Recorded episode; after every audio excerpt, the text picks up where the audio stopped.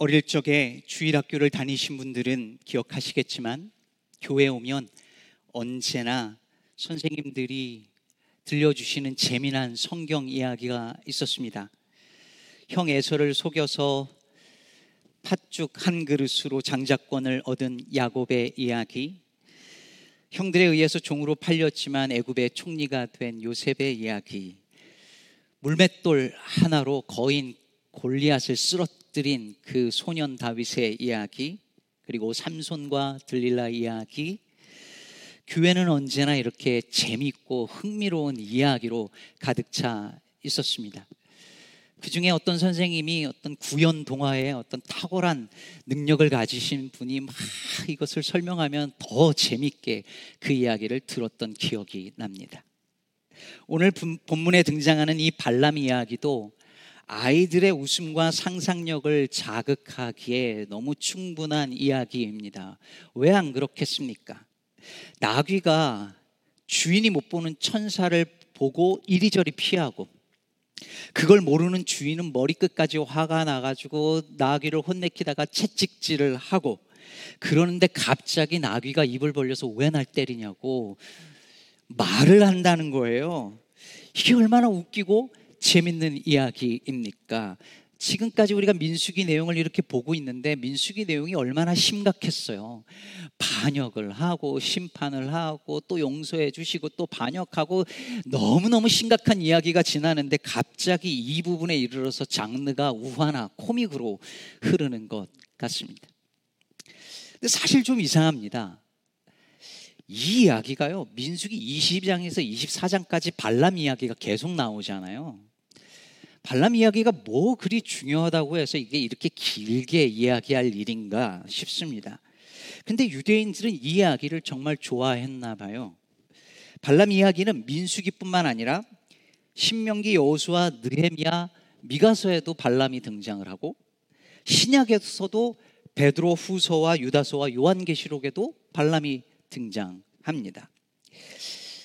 난 발람이 누군지도 모르는데 싶으신 분 계시겠지만 발람은 생각보다 성경에 자주 등장하는 인물입니다. 왜 이렇게 발람에 대해서 자주 그리고 길게 언급을 하는 것일까요? 발람의 이야기를 잘 모르는 분들을 위해서 간략하게 말씀을 드리면 이렇습니다. 이제 이스라엘 자손이 가나안 땅을 향해서 이렇게 가면서 모압 평지에 진을 쳤는데 모압 왕 발락이 이 소식을 듣고 두려워합니다. 하필이면 이름이 발람하고 비슷해가지고 어릴 적 되게 헷갈렸어요. 발락 왕과 발람이죠. 근데 이 발락 왕은 이 아모리 왕 시온에게 패배한 적이 있었는데 이스라엘이 올라오면서 시온 왕과 그 무리들을 패배시켰다는 이야기를 들은 거예요. 거기다가 이스라엘 백성의 수가 지면을 덮을 정도로 많다라고 하는 이야기를 들으면서 이스라엘 백성들이 코앞까지 온 것을 매우 두려워했습니다. 그래서 이게 전쟁을 하면 이미 아모리 시온 왕에게 나는 패배한 적이 있었는데 그들을 이겼으니 전쟁으로 하면 우리가 질 것 같다라는 생각에 고민 끝에 선택한 방, 방법이 뭐였냐면 그 당시 그 일대에서 가장 유명한 이방 선지자였던 발람에게 이스라엘을 저주해 달라라고 요청하는 것이었습니다. 발람은 주술과 마법에 능하다고 소문이 난 일종의 주술가였습니다. 그래서 발락 왕의 사신들이 복채를 가지고 발람에게 가서 왕의 말을 전합니다. 여기서 발람이 있는 곳까지 가려고 하면 약 640km 정도 되는 걸어서 최소한 20일은 걸리는 장거리 여행이었다라고 합니다. 가서 그 그것을 무릅쓰고 가서 그 말을 전하는데 발람이 왔으니 하룻밤을 머물고 그 동안에 나는 하나님께 한번 물어보겠다 이렇게 이야기를 하죠. 그런데 그날 밤에 하나님께서 발람에게 나타나셔서 저들과 함께 하지 말고 이스라엘 백성을 저주하지 말라 이렇게 말합니다. 그래서 발람은 사신단들을 돌려보내면서 나는 해줄 수 없다 이렇게 얘기하죠. 하지만 발락 왕은 여기서 멈추지 않습니다. 여러분 우리 24장까지 쭉 보면 발락 왕이 얼마나 집요하게 이스라엘을 저주하려고 하는지 우리가 알 수 있죠. 포기하지 않습니다. 끝 끝까지 이스라엘을 저주하려고 하잖아요. 그래서 두 번째 더 높은 고관들을 발람에게 보내서 데리고 오라 합니다. 오기만 하면 그래서 이스라엘을 저주만 하면 원하는 것 다 해주겠다라고 이야기를 합니다. 하지만 발람은 그 집에 가득한 은금을 다 준다고 해도 나는 해줄 수가 없다라고 이야기를 하죠. 그런데 그러면서 오늘 밤에 여기 한번 하루 더 머물고 내가 하나님께 한 번 더 물어보겠다고 하나님이 더 보태실 말씀이 없는지 물어보겠다라고 말합니다. 여기서부터 발람의 말이 신뢰가 되지 않는 거예요. 분명히 하나님은 하나님의 뜻을 밝혀 주셨습니다. 저들과 함께 하지 말라, 이스라엘 저주하지 말라. 그럼 뭘 더 물어요? 물어볼 게 없죠. 근데 물어본다라고 하는 것은 뭔가 그래도 다른 속셈이 이 마음속에 있었다는 것을 암시하죠. 제가 교회에서 어떤 사역이나 직책에 대해서 교인분들께 부탁을 하면 주로 종종 듣는 대답이 기도해 보겠습니다. 입니다. 그러면 제가 이제 속으로 생각하죠. 안 될 가능성이 많구나. 정말 기도하시는 분들도 많고 또 그런 분들이 더 많으시겠지만요. 어떤 경우에는 그냥 거절하긴 좀 미안하고 생각해 보겠습니다라는 말보다는 기도하겠습니다라는 말이 좀 더 신앙적이고 거룩해 보이니까 그렇게 대답을 한다는 거예요. 근데 여러분 혹시 이런 경우는 없을까요? 사실은 그게 하나님이 원하신다는 거 알고 하나님 뜻인 것도 알고 이걸 순종하면 하나님이 너무 기뻐하신다는 것도 사실은 나 다 아는데 사실은 내 안에 다르게 원하는 것이 저 속에 있어서 혹시 빠져나갈 길은 없을까, 다른 길은 없을까 해서 기도하거나 기도하는 척 없으셨나요? 사실 발람은 그럴듯하게 말하지만 속으로는 돈에 대한 욕심이 가득한 사람이었습니다. 앞으로 이어지는 본문에서 발람이 하나님의 도구로 쓰임 받는 것은 확실하고 그래서 우리가 좀 헷갈리지만 성경 전체에서는 발람에 대해서 매우 부정적으로 묘사하고 있습니다.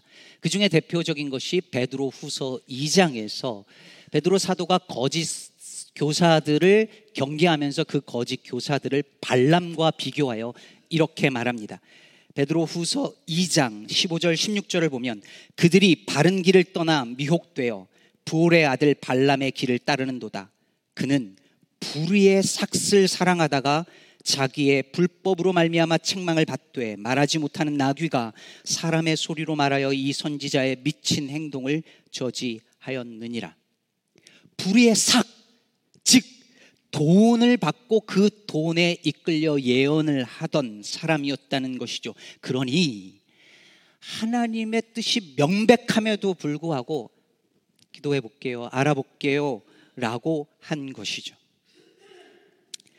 그리고 이제 이어지는 이야기를 보면 사실 이야기가 쉽지 않습니다. 함께 하지 말라고 하시던 하나님이 가라고 하시죠. 발람한테. 따라가. 이렇게 말씀하십니다. 그것도 이해가 안 가는데 이제 가, 가려고 출발을 하고 있는데 하루도 채 지나지 않아서 하나님이 발람이 그 가는 길을 진노하셔서 막으십니다. 가라 그럴 땐 언제고 또 이제는 간다니까 진노하셔서 그 길을 막으십니다. 이게 뭔가 싶지만 사실 여러분 우리 하나님이 이러시는 거 어디 하루 이틀이십니까? 백세의 아브라함에게 이삭을 주셔놓고 그 이삭을 바치라고 하질 않나. 모세에게 애굽으로 가라고 하고 가자마자 그 길을 막아서고 모세를 죽이려고 하질 않나. 하나님은 도통 이해할 수 없는 이 행동을 하십니다. 사역자를 가라 하셔놓고 그 가는 길을 막으시는 하나님을 해보신 분은, 경험해 보신 분은 아실 겁니다. 하나님은 왜 그러시는지 잘 모르겠습니다. 그러나 하나님의 행동이 다 이해가 되지 않는다 하더라도 오늘 본문이 말하려고 하는 바는 이해할 수 있습니다. 발람이 나귀를 타고 이제 발락 왕을 만나러 가는데 하나님의 천사가 칼을 빼들고 그 앞에 선 거예요. 나귀가 그것을 보고 피해서 막 밭으로 막 갑니다. 또 피하여서 막 담으로 가서 발람의 발을 진 이겨요. 그러니 발람이 그런 나귀에게 너무 화가 나가지고 막 혼을 내키고 채찍질을 합니다. 여러분, 왜 이렇게 된 것이죠? 나귀가 보는 그것을 발람은 보지 못했기 때문이죠. 당시 그 일대에서 가장 유명하고 가장 영향력이 있는 선견자, 즉 볼 수 있는 그 선지자요 예언자라고 불리던 그 발람이 한낱 짐승이 보고 있는 것을 볼 수 없는 것입니다. 불의의 삭슬 사랑하는 그 마음이 그의 눈을 가리운 것이죠. 제가 아는 목사님 중에 목회자의 길을 걷기 전에 은행에서 일을 하신 분이 계셨습니다. 이분이 은행원이셨을 때 이야기를 들려주셨는데 그 은행에 매일 아침 찾아오는 할아버지 한 분이 계셨대요.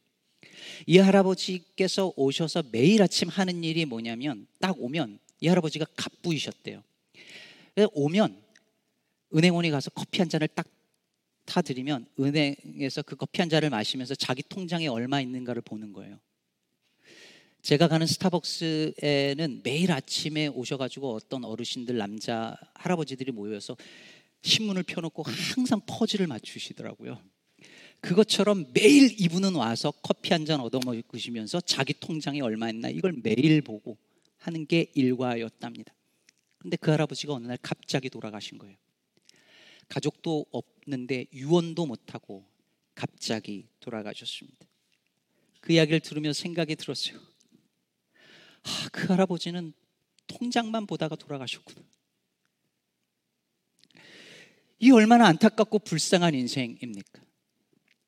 통장만 보다가 인생에서 정말 보아야 할 그 중요한 것들은 하나도 보지 못한 채 눈을 감았습니다. 사도 바울이 예수님을 만나기 전에 누구보다 예수님의 교회를 앞장서서 핍박하던 사람이었죠. 그러다가 다메섹 도상에서 강한 빛 가운데 예수님을 만나고 눈이 멀어 버립니다. 그때 주님께서 아나니아를 보내서 사울을 위해서 안수하는데 안수할 때에 사울의 눈에서 비늘 같은 것이 떨어지면서 다시 보게 되었다라고 말하고 있습니다. 그 비늘 같은 것이 사울의 눈에 있어서 그동안 사울이 정말 보아야 할 것을 보지 못했다는 말이죠. 그 비늘 같은 것은 무엇이었을까요? 어쩌면 그의 과도한 종교적 열심이었을 수도 있고, 좋은 집안에서 태어나 최고의 학문을 배웠다라고 하는 자부심 같은 것이었을지도 모르겠습니다. 그 비늘이 그의 눈을 가리고 있는 한 그는 하나님이 인간의 육신을 입고 이 땅에 나타나셔서 그 앞에 있어도 그는 볼 수 없었습니다. 불의 삭새 눈이 먼 발람은 하나님의 사자가 하나님이 계신 건데 그 앞에 그 사자가 눈앞에 있는데도 보지 못합니다. 자기를 죽이려고 하는 그 칼날이 자기 목 앞에 있는데도 발람은 보지 못합니다. 여러분, 우리도 정신 차려야 합니다. 어떤 욕심이 과한 일에 대한 열심이, 지나친 신념이, 지나친 열심이, 누군가를 향한 미움과 원망이, 과한 근심과 걱정이 내 눈을 가리면 우리가 그토록 보고 싶어 하는 하나님이 내 눈앞에 계셔도 볼 수가 없습니다. 나를 죽이려는 칼이 내 목 앞에 있어도 우린 그걸 못 봅니다. 그 비늘이 떨어지지 않는 한 우리는 발람처럼 엉뚱한 대상을 향하여 불평하고 원망하고 그렇게 살고 있는지도 모르겠습니다. 그러니 요즘 내 눈을 가리고 있는 것은 무엇인지 매일 살펴야 할 것입니다. 그렇다면 여러분, 우리는 어떻게 해야 눈의 비늘을 벗고 정말 보아야 할 것을 볼 수 있을까요? 오늘 본문 앞에 28절에서 성경은 이렇게 말합니다. 민수기 22장 28절 여호와께서 나귀의 입을 여시니 발람에게 이르되 내가 당신에게 무엇을 하였기에 나를 이같이 세 번 때리느냐? 여러분 하나님이 나귀의 입을 여시잖아요. 그러자 나귀가 발람에게 왜 나를 때리냐고 매우 논리적으로 이야기를 합니다. 생각해 보세요. 여러분의 집에 있는 그 강아지나 고양이나 토끼가 갑자기 눈을 번쩍 뜨고 말을 하면 얼마나 기가 막히겠습니까? 내가 일평생 당신한테 이런 적이 있느냐라고 따지는 모습이 너무 재밌습니다. 그런데 오늘 본문 31절은 이어서 이렇게 말합니다.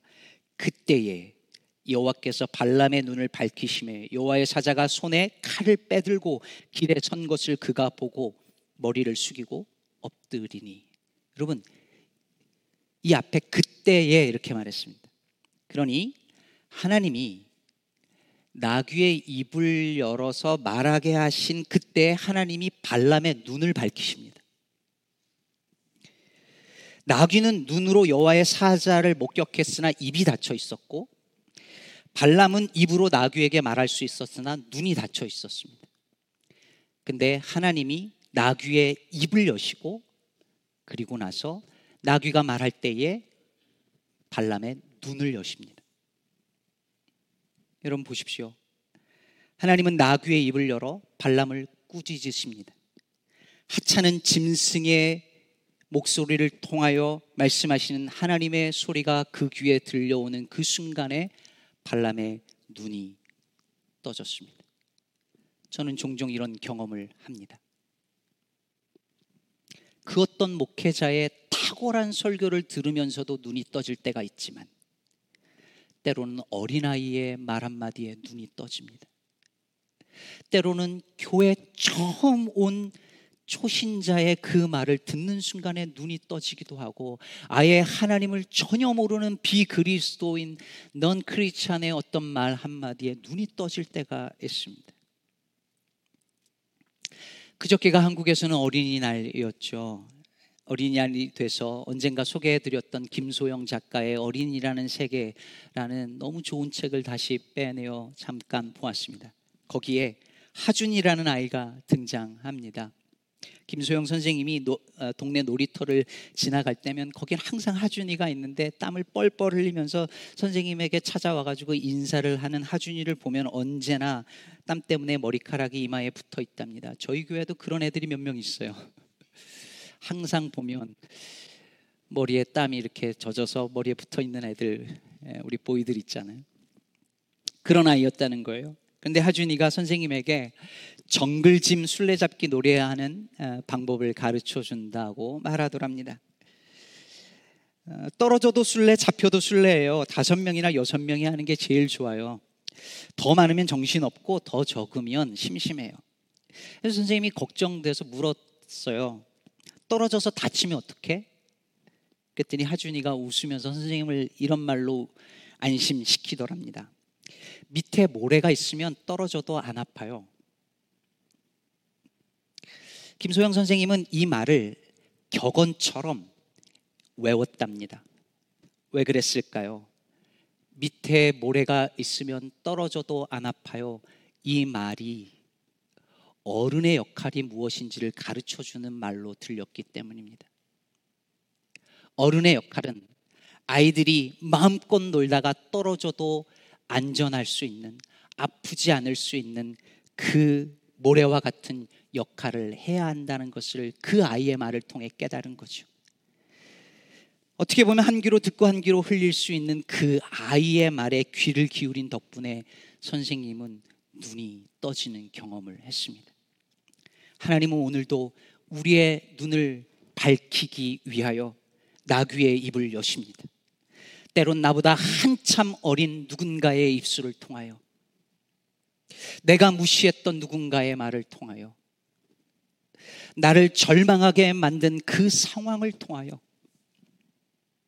어쩌면 내가 한 귀로 듣고 한 귀로 흘려버린 그 말을 통하여 하나님은 지금도 말씀하고 계신지 모릅니다. 우리가 겸손히 그 말에 귀를 기울일 때 주님은 우리의 눈을 밝히셔서 주님이 어떻게 일하시는지 그것을 우리에게 보여주실 것입니다. 오늘 본문 32절에서 여호와의 사자가 발람, 발람에게 이렇게 말합니다. 하나님의 말씀인 것이죠. 너는 어찌하여 네 나귀를 이같이 세 번 때렸느냐? 보라, 내 앞에서 내 길이 사악함으로 내가 너를 막으려고 나왔더니 즉 하나님이 보시기에 발람이 발락 왕을 향해서 가는 길이 사악했다는 것입니다. 이 말을 통하여 우리가 우리는 하나님께서 그에게 가라하고 다시 막으시는 그 이유가 여기 있지 않나 생각해 볼 수 있습니다. 즉 말은 그럴싸하게 했지만 발람의 마음에 사악한 욕심이 있다는 것을 하나님이 아셨지 않았을까요? 그래서 막았지 않았을까요? 그제서야 발람은 두려워하며 자기가 범죄했다라고 고백합니다. 그 후로 발람은 발락 왕을 만나서 끝까지 한 번도 이스라엘을 저주하지 않고 계속하여 축복의 예언만 합니다. 특히 세 번째 축복의 예언을 할 때 발람이 자기 자신을 향하여 뭐라고 말을 하는지 보면 놀랍습니다. 24장 3절과 4절을 보면 그가 예언을 전하여 말하되 부올의 아들 발람이 말하며 눈을 감았던 자가 말하며 하나님의 말씀을 듣는 자 전능 자의 환상을 보는 자 엎드려서 눈을 뜬 자가 말하기를 자기 자신을 가리켜서 발람은 눈을 뜬 자라고 말합니다. 3절에서 눈을 감았던 자라고 번역된 것은 눈을 뜬 자라고 번역하는 게 맞습니다. 자기 자신은 이제 하나님에 의하여 눈을 뜬 사람이라고 자기 자신을 정의합니다. 그래서 그는 이제 놀랍게도 눈을 뜬 그 순간부터 하나님께서 이스라엘에게 어떤 축복을 하는지를 봅니다. 하나님의 나라가 어떻게 펼쳐질 것인지를 봅니다. 그 환상을 보고 하나님의 나라가 어떻게 전개될 것인지를 증언합니다. 보여줍니다. 여러분, 그리스도인은 눈을 뜬 자입니다. 주님을 만나고 엎드러져서 눈을 뜬 자입니다. 그래서 하나님의 나라를 보고 그 나라를 보여주는 사람들이 그리스도인들입니다. 그래서 믿음은 바라는 것들의 실상이요 보이지 않는 것들의 증거라 했습니다. 믿음을 갖는다는 것은 보이는 것 너머를 보며 산다는 것을 말합니다. 이 영안이 열리는 축복이 저와 여러분에게 있기를 바랍니다. 정호승 시인의 국화빵을 굽는 사내라는 시를 기억하시죠? 당신은 눈물을 구울 줄 아는군. 눈물로 따끈따끈한 빵을 만들 줄 아는군. 오늘도 한강에서는 사람들이 그물로 물을 길어 올리는데 그물을 먹어도 내 병은 영영 낫지 않는데 당신은 눈물에 설탕도 조금은 넣을 줄 아는군. 눈물의 깊이도 잴 줄 아는군. 구운 눈물을 뒤집을 줄도 아는군. 시인은 추운 겨울 거리에서 빵을 굽고 있는 중년 사내의 눈물을 봅니다. 우리는 저 국화빵 맛있겠다 생각하지만 시인은 거기에서 그 중년 남자의 고뇌와 눈물을 봅니다. 눈물에 설탕도 조금은 넣을 줄 알고 눈물의 깊이도 잴 줄 알며 그 눈물을 뒤집을 줄도 아는 중년의 남성을 봅니다. 오늘날 우리에게 필요한 것은